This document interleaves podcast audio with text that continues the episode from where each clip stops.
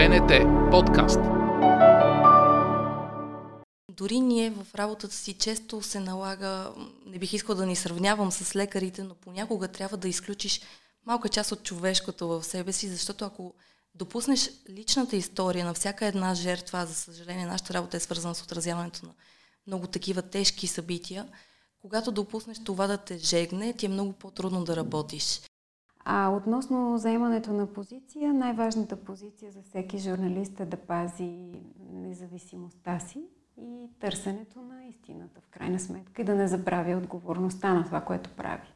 1960 Кипър и Камерун обявяват независимост. Земетресението с най-голям измерен магнитуд разтърсва Чили.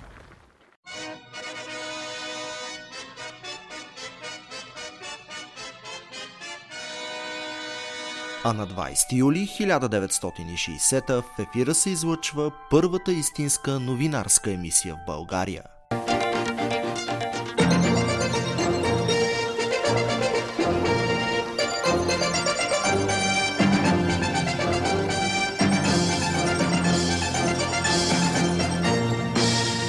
Вече 60 години по света и у нас разказва за всичко важно в живота ни, а Българската национална телевизия е синоним за проверени факти и качествена журналистика. Днес емблематични лица от екрана застават зад микрофона, за да споделят с нас как да отсяваме фактите, как да не станем жертва на дезинформация, как да плуваме уверено в морето, в което всеки е медия. Започва Мегра, поредицата за медийна грамотност на БНТ подкаст.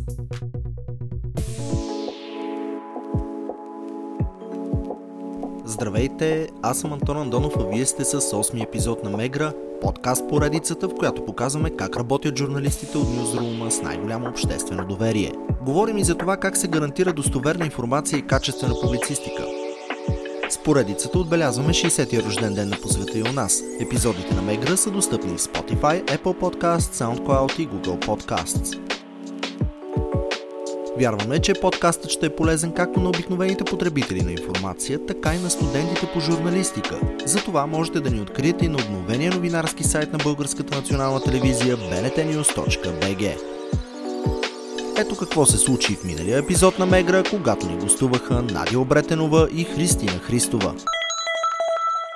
Много от а, фактите, събитията, цифрите стоят отзад. И ако ти нямаш добра подготовка, няма как да, ги, да имаш достъп до тях, да ги извадиш, да ги сравниш с тези, които ти се представят сега и да направиш своите изводи. Всъщност това отваря много по-голямата тема за журналистическите стандарти наистина. И аз не крия, че наистина вярвам, че журналистическото образование като такова е важно. Въпреки, че има много мнения по тази тема, но Надя не случайно коментира нейните студенти, защото наистина това се учи в факултета. Проверката на фактите.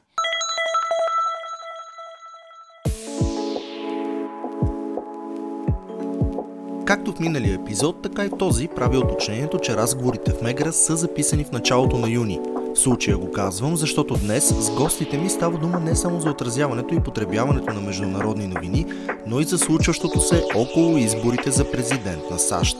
Както ще чуете, в интервюто става дума дори за информацията в TikTok. Само дни преди излизането на епизода, президентът и кандидат за втори мандат Доналд Тръмп заяви от борда на Air Force One, че ще забрани социалната мрежа.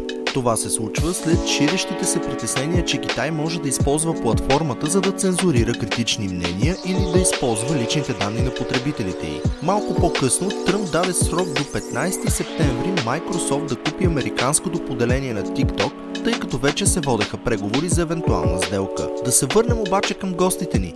Едната дама, с която ще си говорим, работи над две десетилетия в Българската национална телевизия. Другата пък избира нюзрума на посвета и у нас веднага след студентската скамейка. Днес двете са международни редактори на БНТ и следят всичко важно отвъд границите на страната. За спецификите на този тип новини, за това доколко познаваме чуждестранните медии и променят ли социалните мрежи играта, ще говорим с Цветелина Юрданова и Джанан Дорал. Здравейте!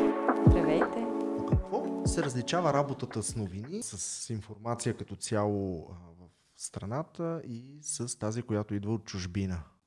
най-общо казано по мащаба, по огромния поток от информация, който идва от света. На практика във всяка минута а в агенциите, за които сме абонирани ние на телефоните си, в Twitter и навсякъде, получаваме много, много, много бройни съобщения. И всъщност най-трудното и най-важното, което ние трябва да направим е да изберем кои от тях са важни за нас и кои са интересни. Тази година има избори в Съединените щати. Напоследък забелязваме така доста, доста полярни мнения, доста полярни позиции. Има а, някакво втвърдяване на лагерите на демократи на републиканци. Има противопоставяне, което всъщност това противопоставяне го има от последните няколко години, за и против Тръмп. Как се отразяват новините от Белия дом и президентската кампания в такава ситуация? Американските избори са политическо зрелище, което просто няма аналог в света и общо взето е истинско вълнение да се отразяват. Най-интересният елемент в тях и при предишните, през 2016 и сега отново ставаме свидетели, е тяхната непредвидимост. Защото м- миналия път, например, до последно всички прогнози сочеха, че Хилари Клинтън ще бъде победител. И ние имаме една любима история в редакцията с а, нашия специален пратеник в Нью Йорк, Тоня Димитрова, заедно с, операти... с оператора Влади Богдански. Те бяха, за да отразяват изборите в Нью Йорк. Там бяха двата щаба на Хилари и на Тръмп. И ние много дълго бяхме мислили къде точно те трябва да се намират по време на нашето извънредно предаване, в което следяхме резултатите, които излизат щат по щат и така нататък.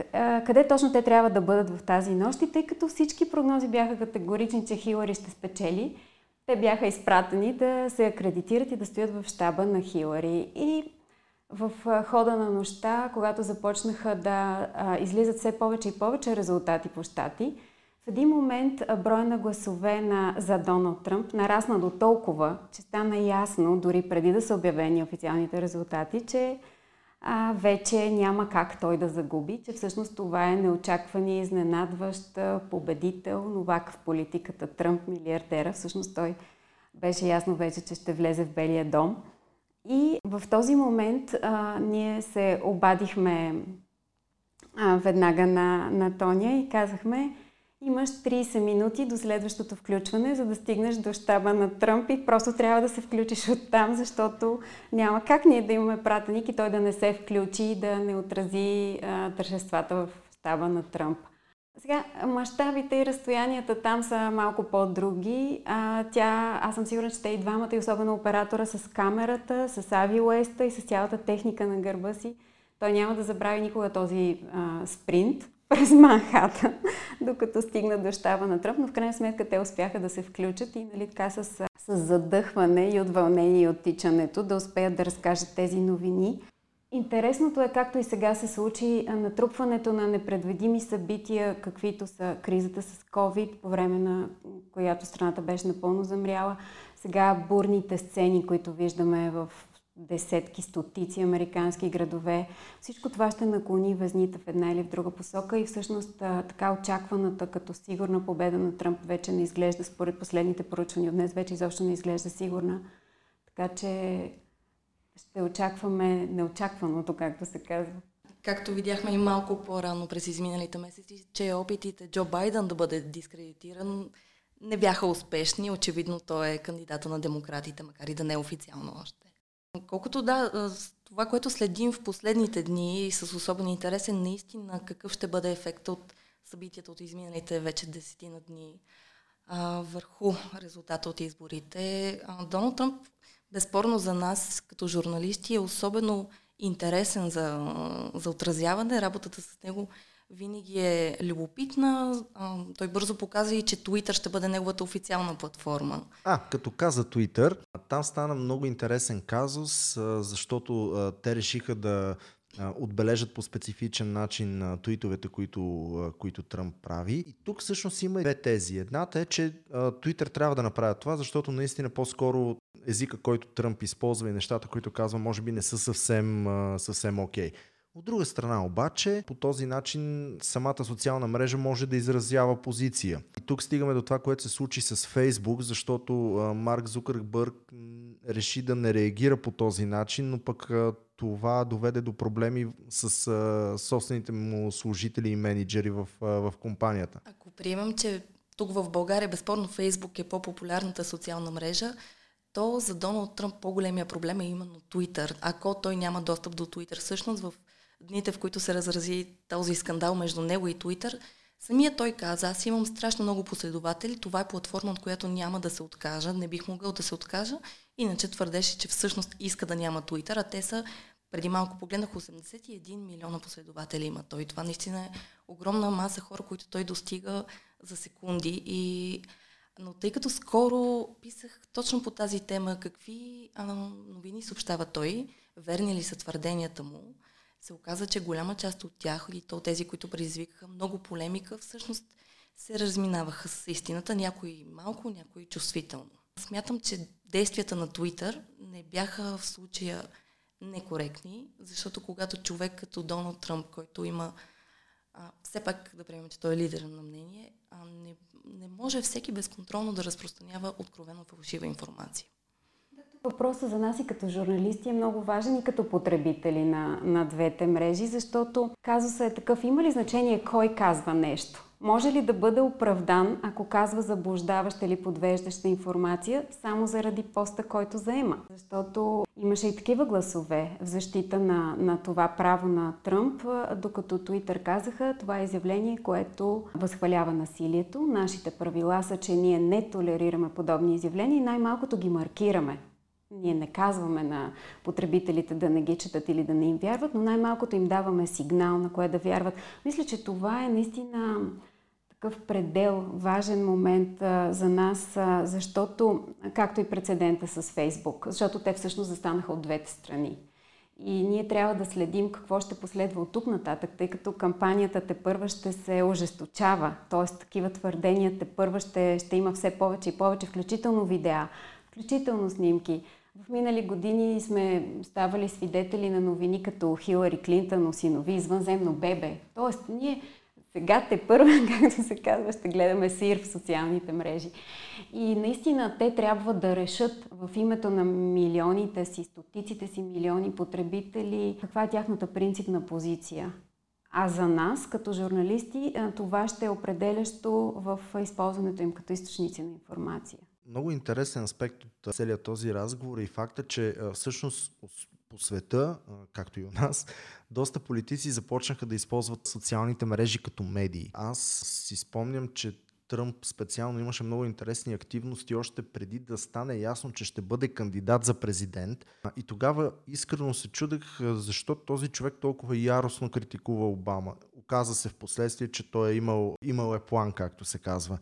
Но а, докато това оставаше някак под радара на, на традиционните медии, на големите утвърдени брандове, се оказа в последствие, че е минавало и е отразявано от нови медии. Отразявано е от, а, в социалните мрежи, отразявано е в щатите в така наречените комюнитита, включително на геймари и от нови медии като Breitbart. Променят ли по някакъв начин новите медии картинката еднаква роля ли играят в целия този процес? Категорично я променят.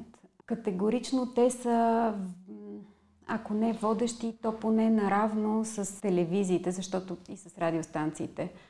За вестниците вече говорим така малко почти в минало време, макар и със съжаление. Ако говорим и за американската кампания, и за кампаниите на други места по света, но а, има и друга особеност, че хората имат способността да си създават така наречения балон от а, еднакви, еднотипни приятели, т.е. кръга от приятелите ни в социалните мрежи обикновено са хора, които споделят нашите възгледи. И не знам дали, например, ти имаш приятели, кои, които изразяват противоположни на твоите позиции за политика, за екология, за темите, които палят хората, просто за да следиш за да видиш, нали, така да се каже, противниковия отбор с какви козове играе, нали, какво, какви са техните аргументи. Но в повечето случаи, за нас да кажем като журналисти това е интересно, но в повечето случаи за потребителите на мрежите, т.е. за избирателите, те предпочитат да следват а, линията на своите собствени убеждения и, на, и, и се заобикалят с хора, които им казват същото, което те искат да чуят и в което вече са повярвали, преди дори да са го проверили. Точно на на базата на този стереотип процъфтяват фалшивите новини. До някъде, може би това е причината хора като мен да, да правят избора да не са в социалните мрежи. Обаче от друга страна има едно изследване, а, според което българите сме сред нациите в Централна и Източна Европа, които най-много се доверяват на написаното в социалните мрежи, при това безкритично. Защо се случва това? Първо е наметкни поне в последната една година, българите сме и нация, която всъщност в една от социалните мрежи вижда официално а, наживо какво прави нейния премиер. Така че е нормално до някъде да се доверяваме. Ние виждаме всичко в реално време. Социалните мрежи отново за нас като журналисти безспорно се превърнаха в важна, неизменна част от нашата работа, тъй като вече когато знаем, че този профил действително е на дадения политически лидер или организация, а, да, може обикновения потребител да не отвори доброволно профила в Twitter на СЗО, например, но ако ние му го покажем в новинарската емисия, както много често би могло да се случи, то и ние ставаме проводник. Така че аз не бих съпоставила традиционните и новите медии. Смятам, че те вече са неизменно свързани и това всъщност е за доброто на всички ни. Много по-лесно и ние самите имаме достъп до някаква информация. За какво трябва да следим в социалните мрежи? Как, как да различим а, това, което е важно и е смислено от а, скандалните, странни, тъ, непроверени и всъщност фалшиви твърдения и новини? Това е въпрос на някакво вътрешно усещане.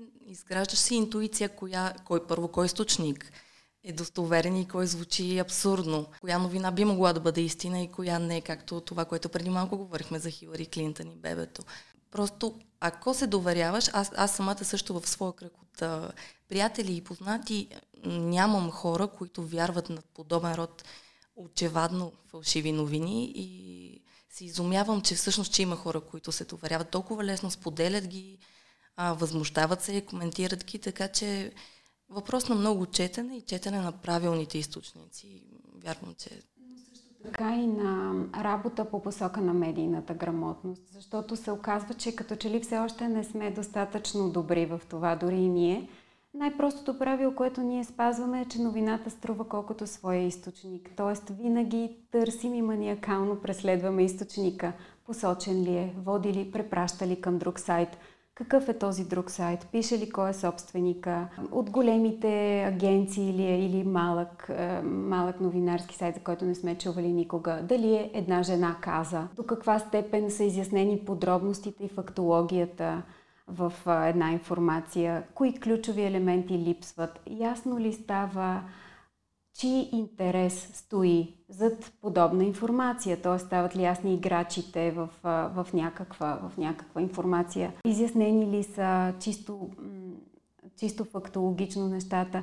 И наистина си мисля, че е хубаво това, че започнаха и децата в училище да, да имат такива предмети и да се учат от най-простичките неща, да внимават, тъй като мога да дам пример дори а, ние говорим за Фейсбук и Twitter, но какво да кажем за? А, мога да дам пример с моите дъщери, които следят темата за... А те са на 11 и на 13 години. Те следят темата за протестите в Штатите от TikTok и дори успяват да ме изненадат с информации, които аз в цялото море от информация, която чета, не, не съм видяла.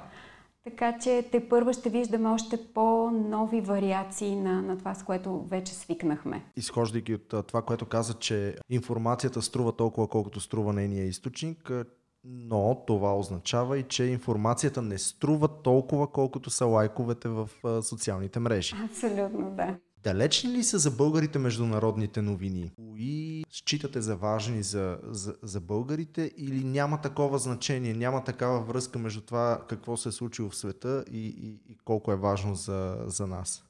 Аз вярвам, че ние вече отдавна сме част от света. Няма никаква преграда между нас и света. И то дори не откакто опаднаха границите и започнахме да пътуваме, дори не откакто влязохме в Европейския съюз, а дори още от преди това, чисто психологически. Последно снимахме филм с... Темата беше Брекзит с младежи родени малко преди 2000-та година. Те не знаят какво е да не пътуваш. Те знаят колкото за София, Пловдив и Варна, толкова и за Мадрид, Лондон и Париж, примерно, или Белград, Букурещ. Тоест, ето, както, както този вирус се разпространи, по същия начин всички тенденции в момента са общи за нас и за света. И за това дори няма и а, такова а, разделение в съдържанието на новините, както някога в БНТ, при цялото ми уважение към всички традиции, са били подреждани вътрешни, международни, космос. Просто а, и спорт времето след това. Но м- сега вече ето, економически плана за възстановяване на Европейския съюз, новините свързани с здравето, вируса, който нали, се разпространи по целия свят, музикалните тенденции, света на изкуството, на културата, ние сме част от този свят. Категорично вярвам, че във всички, дори малките и отдалечени села, големите градове като София, които вече са ни абсолютно, абсолютно еднакви с европейските столици, градове по дух и по начин на живот – така че не бих, не бих казала, не вярвам, че са далечни, напротив. Никак даже и то, точно думата е тенденции. Много често, защото кой е вярвал в първите дни и седмици, в които ние говорехме за вирус в Китай, това е толкова далеч от нас. Със сигурност мнозина са се запитали защо всеки ден трябва да чувам за този вирус, но видяхме, че всъщност бързо това беше тема, която засегна абсолютно целия свят. А, ще ти дам пример с темата за Брекзит. Много пъти м- съм виждала и зрителски коментари, защо ни занимавате отново и отново с това, но не е тайна колко огромна е българската диаспора там. Не е тайна, че това е тема, която вече засегна всички нас. Почти няма човек, който да няма близки, които да живеят там. А, ако щеш дори това въпроса за пътуването, да можем, щяхме ли да можем да отидем там, ако просто решим утре да заминем. Така че международните новини отдавна наистина са доказали, че мястото им не е след средата на емисията, че има дни, в които просто те са тези, които са истински важните и са и интересни за всички наши зрители, уверена съм. Част от международните новини, част от а, информациите, които идват от чужбина са и кореспондентите. Какви са основните принципи на работа при работата с кореспондентите? Как да разберем, например, че журналиста Хикс, който е в държавата Y, дава информация от първа ръка, а не е направил просто някакъв, някакво обобщение на това, което е видял във вестниците или в сайтовете? И двете можем да ти отговорим както като хората, които са международния редактор тук в Ньюзрума, така и като човека, който е бил на терен, отразявайки различни събития. Няма лошо да си прочел местните вестници, напротив, много е полезно да си видял това, което става там. Информацията, информацията е информация. Тя, ако е вярна, ще я прочетеш и там, ще я видиш и с очите си. Силата, която придава присъствието на репортера на място, е точно тази доза и емоция, която той сам неизменно предава, когато ни отразява дадено събитие. Да, когато го видиш на протест, когато го видиш в цялата тази суматоха, дори не е нужно толкова много да ти разказва какво става, защото то е очевидно за всички.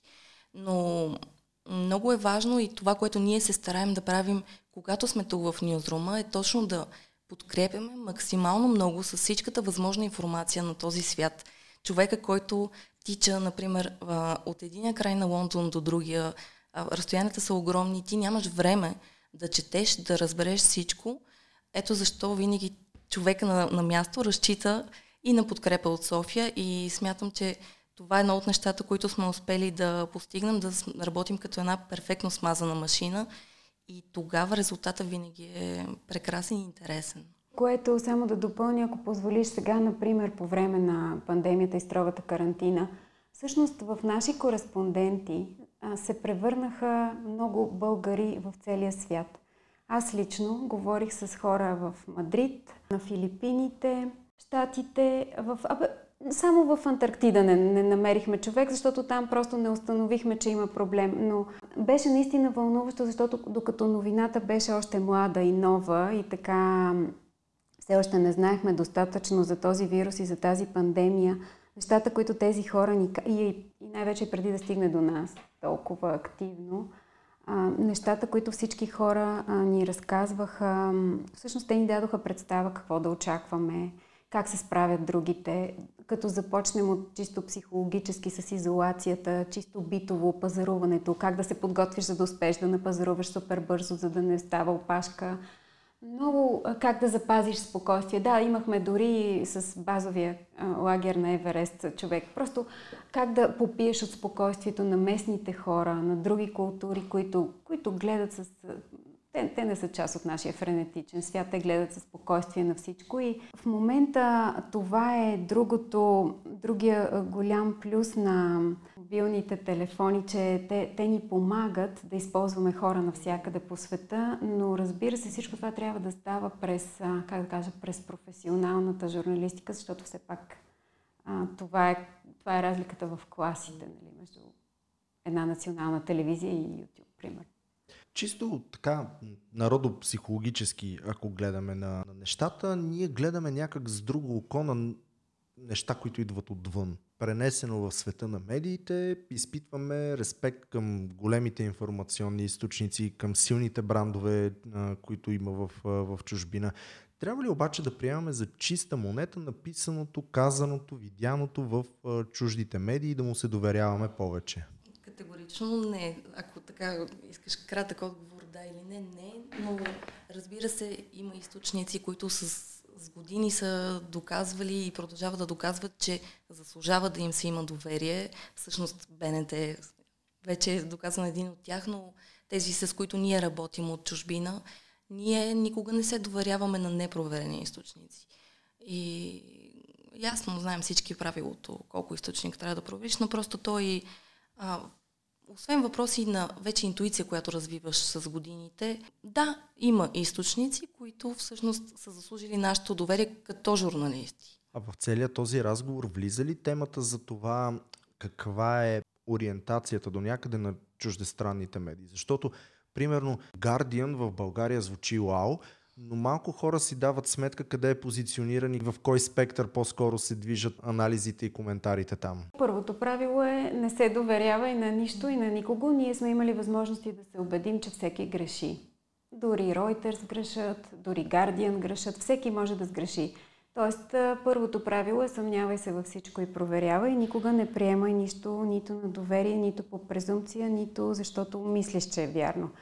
Трябва да намериш доказателството, че е вярно. Второ, трябва да бъдеш винаги честен с зрителя. Когато цитираш Guardian, е добре да поясниш, примерно, какъв вестник е той. Когато цитираш Сън, макар че ние не го правим, а, трябва да поясниш за каква медия става дума. Давам м- прост пример.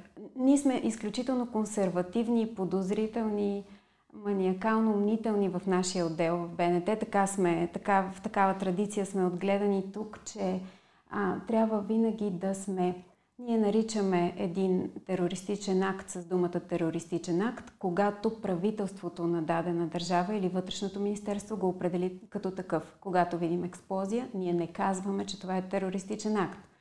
Когато един човек извърши убийство, ние чакаме съда да го нарече а, убиец до този момент го наричаме обвиняем.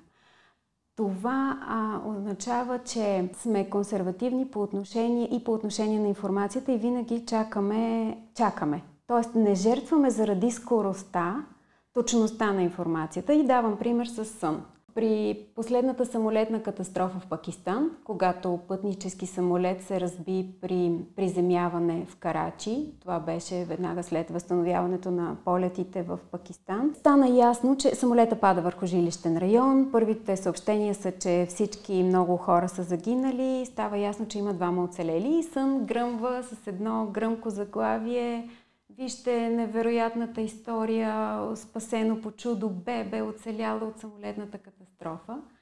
И естествено, продуцентите на емисията в 8 часа идват при нас и започват искаме бебето, искаме бебето и ние казваме чакайте малко, чакайте малко.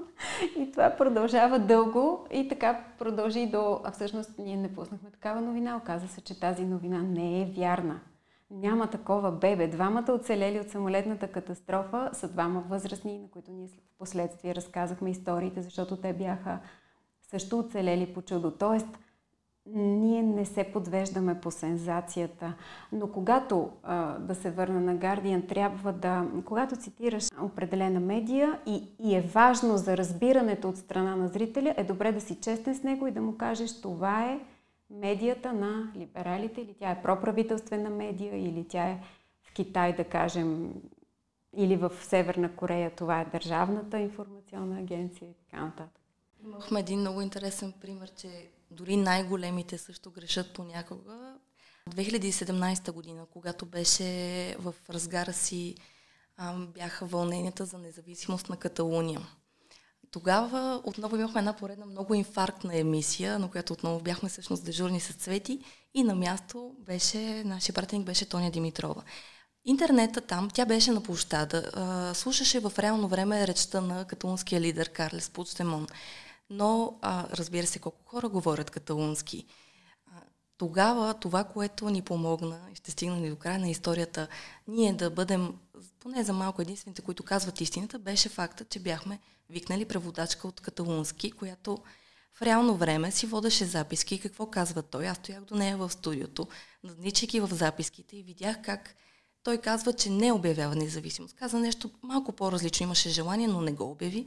А в този момент Reuters и съответно за секунди бяха препечатани от всички останали, казаха Карлес Почдемон обяви каталунска независимост, страшна гръбна тази бомба, но за щастие ние успяхме и набързо и да кажем и на нашия човек на място, който просто в този момент няма как да разбере, че дори Reuters грешат понякога и успяхме ние да кажем правилната информация. Друга интересна тема Наскоро Нью Йорк Таймс излезе с първа страница, на която бяха публикувани имената на жертви на COVID-19.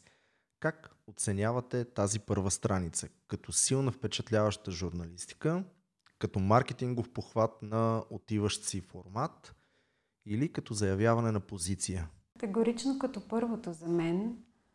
Впечатляващо беше. А, ние четохме после подробности за това как идеята е хрумнала на всъщност шефа на графичния отдел на Нью Йорк Таймс. Защото в дните, в които всеки ден броиш, добавяш, броиш, добавяш, става една анонимна маса от едно, просто едно число. Това беше наистина изключително впечатляващ начин да персонализираш тези тази смърт, така да го кажа. Иначе събрана в едни числа, които в един момент бяха просто досадни и нищо друго. Дори спряха да бъдат страшни в един момент, но в Штатите това стана в момента преди да станат 100 хиляди наистина беше психологическа бариера това. Другото, което те направиха беше, че към всяко име а, и за тази работа, всъщност, екипа на Вестника разказваше, че има отнела седмици наред работата. Към всяко имаш, имаше по две или три силни думи, които представят а, този човек като личност. Тоест, те успяха наистина да дадат, как да кажа, лице на, на жертвите. И за мен беше много впечатляващо наистина. Това е похват, който винаги много ми е харесвал дори ние в работата си често се налага, не бих искал да ни сравнявам с лекарите, но понякога трябва да изключиш малка част от човешкото в себе си, защото ако допуснеш личната история на всяка една жертва, за съжаление нашата работа е свързана с отразяването на много такива тежки събития, когато допуснеш това да те жегне, ти е много по-трудно да работиш. Но понякога е много полезно дори за нас, за момент, нещо да ни напомни, че това не, не е просто статистика, това са хора. И мисля, че те постъпиха много правилно в този ден с тази първа страница.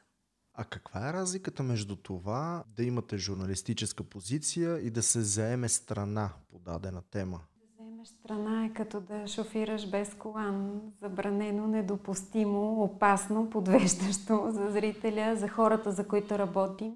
А може ли да се случи а, несъзнателно? Може, може да се случи. Разбира се, не е добре, но се случва. Случва се човек да се подведе. А относно заемането на позиция, най-важната позиция за всеки журналист е да пази независимостта си и търсенето на истината в крайна сметка и да не забравя отговорността на това, което прави. А случвало ли се да бъдете подведени някога? Да, случвало се и на нас, и на наши колеги. А, мога да дам тук един пример с а, 2016, когато Ислямска държава, терористичната организация, беше така да се каже в апогея си. Те настъпваха към Мусул. Имахме един случай, в който тогава те имаха и една доста силна за, за техните пропагандни цели информационна агенция АМАК и тя пускаше видеа с техните операции, да кажем кадри с техни бойци и така нататък. И тези кадри ги използваха дори световните агенции, тъй като източниците на информация и за големите и за малките вече са еднакво разнообразни, т.е. видеото заснето с телефон във всяка част на света вече е абсолютно равно по стойност с едно видео, изпратено от професионален екип на France Press или на Associated Press или на Reuters. Зависимост, разбира се, от, своята, от, от важността на събитието, което показва. И тогава Reuters бяха изпратили картина от тази информационна агенция, от офанзивата към Мусул. Ние бяхме, разбира се, с предупреждение и с описание, че тези кадри са от този източник, ние бяхме използвали тази картина без обаче да предупредим зрителя, че тя е такава. Кадрите по самия си характер не бяха пропагандни, т.е. те не представяха насилие или по никакъв начин не, не рекламираха, така казано, каузата на тези терористи, но пък, но пък не, беше, не беше ясно, ясно, не ставаше ясно за зрителя, че всъщност все пак тези кадри са на самата терористична организация. Това беше такъв случай, от който, който всички запомнихме като, като правило. Има и други колкото повече работиш, както се казва, толкова по-голям е риска от грешка. Как потребявате информация, когато сте в нюзрума и когато се приберете вкъщи? Има ли някаква разлика? Как различавате достоверните информации и материали от тези, които а, по-скоро влизат в категорията фалшиви новини? Мисля, че е ясно, че източниците, на които ние вярваме, докато сме на работа, не се променят, когато си отидем в къщи. Вярвам, че въжи за двете ни. Достатъчно много обичаме работата си и я намираме за много интересна.